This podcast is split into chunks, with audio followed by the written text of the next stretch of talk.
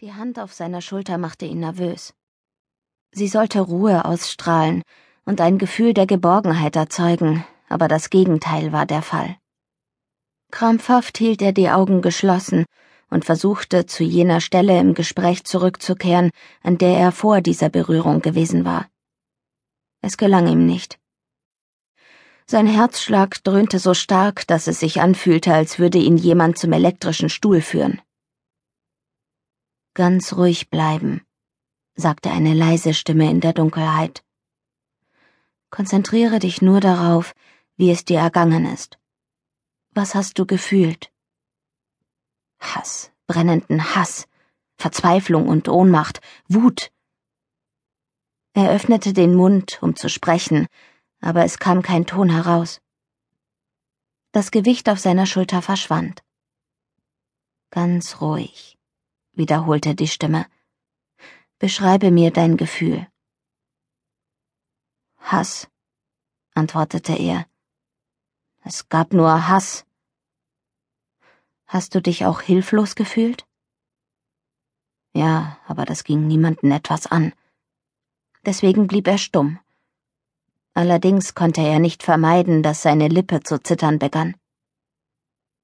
»Es ist okay.« Die Stimme war hypnotisch.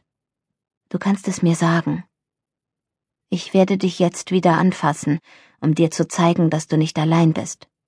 Ist das in Ordnung?« »Nein, ich will allein sein.« Er nickte kurz, weil er wusste, dass das von ihm erwartet wurde. Die Hand legte sich auf sein Knie.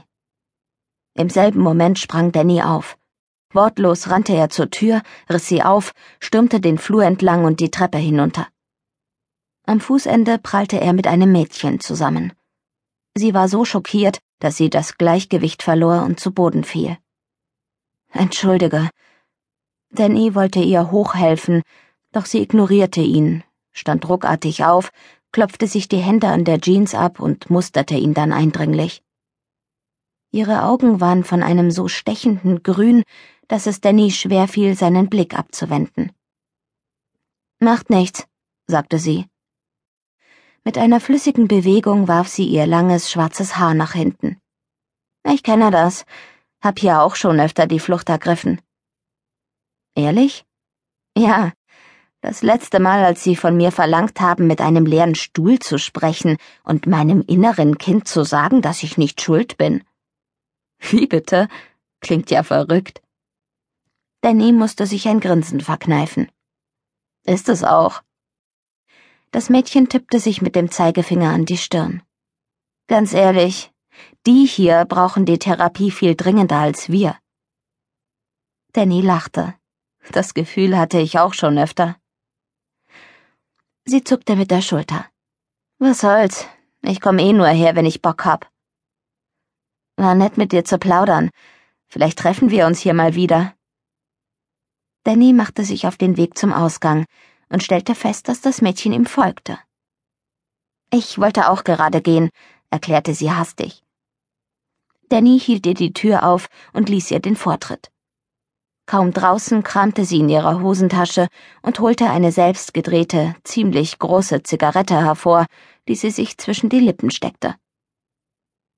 »Bei mir war es der Vater«, sagte sie, während sie sich den Joint anzündete.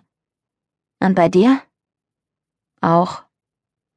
Väter sind scheiße.« Sie nahm einen tiefen Zug. »Wo wohnst du? Was dagegen, wenn ich mich bei dir zum Essen einlade? Ich habe echt Hunger.« Nur mühsam konnte Danny ein Seufzen unterdrücken. »Ich wohne im Kinderheim. Von mir aus kannst du mitkommen.« »Danke. Wie lieb von dir.« Das Mädchen strahlte. »Ich bin übrigens Tina.« Februar 1998. Christina wusste, dass sie sich selbst belog. Dennoch war es für sie einfacher, genau das zu tun. Es ist ein Job wie jeder andere auch. Mit fest an die Brust gezogenen Beinen beobachtete sie, wie der Typ neben ihr ächzend aus dem Bett aufstand und seine Hose über dicke, picklige Oberschenkel zog. Es gelang ihm fast nicht, den Knopf über seinem Bauch zu schließen. Seine Wangen leuchteten rot, und auf seiner Stirn stand ein Schweißfilm. Die schwarzen Haare unter seinen weißen Armen waren lang und gekräuselt. Es schüttelte sie, als sie daran dachte, dass der fette Sack bis vor wenigen Minuten noch auf ihr gelegen hatte. »Für dich«, sagte er knapp und griff in seine Hosentasche. Das Päckchen mit dem schmutzigen Pulver landete auf der vergilbten Bettwäsche, die unerträglich nach Rauch stank. Schnell nahm sie es entgegen und kramte in ihrer Handtasche. Mit zittrigen Fingern beförderte sie einen verrußten Kaffeelöffel hervor, auf den sie etwas Zitronensaft schüttete. Dann leerte sie das Pulver dazu und hielt ein Feuerzeug darunter. Ungeduldig starrte sie auf die Mischung, bis sie sich endlich auflöste. »In 5 Minuten bist du hier raus«, befahl der Typ. »Ich weiß nicht, wann meine Alte kommt.« Christina nickte und zog die Flüssigkeit in eine Spritze.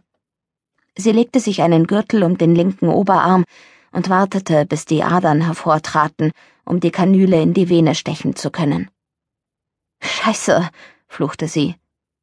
Nach mehreren Versuchen wurde ihr klar, dass ihr das so niemals gelingen konnte. Die Nadel war einfach zu stumpf. »Hast du Besteck da?« fragte Christina den glatzköpfigen Kerl, der gebückt an der Fensterbank stand. Genervt drehte er sich zu ihr um. Er war gerade dabei, sich mit einem gerollten Papier eine Linie Koks durch die Nase zu ziehen. »Sehe ich aus wie ein verschissener Junkie?« Mit einer schnellen Bewegung nahm er eine Streichholzschachtel und warf sie Christina zu. »Probier's hiermit und dann verschwinde.« Christina nahm die Schachtel zwischen die Finger und rieb die Nadel an der Fläche, die zum Anzünden der Streichhölzer vorgesehen war. Anschließend stieß sie ruckartig die Spritze in ihren Arm und schaffte es, die Nadel durch die Haut zu stechen. Langsam drückte sie die Flüssigkeit in ihr Blut. Noch bevor sie die Kanüle wieder herausziehen konnte, setzte die Wirkung ein. Wie mit einem Katapult wurde sie aus der Realität geschleudert, hinein in ein Meer aus Licht, Glückseligkeit und endlosem Frieden. So also schmecken Farben. Ein klatschendes Geräusch beförderte sie in die Realität zurück. Die Hand landete ein weiteres Mal in ihrem Gesicht. »Hey, bist du taub? Nimm dein Zeug und verschwinde!« Am Arm wurde sie aus dem Bett gezogen und einmal quer durch die Wohnung geschleift. Ein kalter Wind schlug ihr ins Gesicht, als der Typ die Haustür öffnete und sie hinausbugsierte. Ohne nur einen Moment innezuhalten, zerrte er sie die Stufen hinunter auf die Straße, warf ihre Handtasche und ihre Jacke neben sie und kehrte eilig ins Haus zurück. Christina zog die Spritze aus ihrem Arm und versuchte mühsam, sich aufzurichten, aber es gelang ihr nicht. Alles drehte sich, und ihr Magen rebellierte. Es war ihr egal, dass sie mitten auf den Gehweg kotzte. Angst machte sich in ihr breit. Sie wusste nicht, wo sie war. Ihr Kopf drohte zu explodieren, und ihr war zu schwindlig, um aufzustehen. Irgendwie musste sie nach Hause kommen. Nach Hause. Sie fing hysterisch an zu schluchzen, als ob man diesen Ort ein Zuhause nennen könnte. Aber es war allemal besser, als hier auf der Straße zu erfrieren. Auf Knien krabbelte sie zur nächsten Kreuzung. An der Ampel standen eine ältere Frau mit einem rothaarigen Kind an der Hand und ein jüngeres, laut lachendes Paar. »Helfen Sie mir!« Niemand reagierte. »Helfen Sie mir!« schrie sie. Der junge Mann drehte sich kurz zu ihr um und sah sie angewidert an. Dann sprang die Ampel auf grün und er lief mit seiner Frau über die Straße.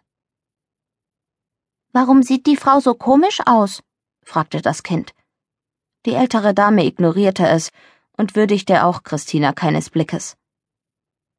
Heiße Tränen brannten in ihren Augen. So war es schon immer gewesen. Niemand nahm sie wahr. Niemand wollte ihr helfen. Noch immer weinend kauerte sie sich mitten auf der Straße zusammen. »Du bist selbst schuld. Du wolltest keine Hilfe. Du bist abgehauen.« Sie konnte nicht mehr sagen,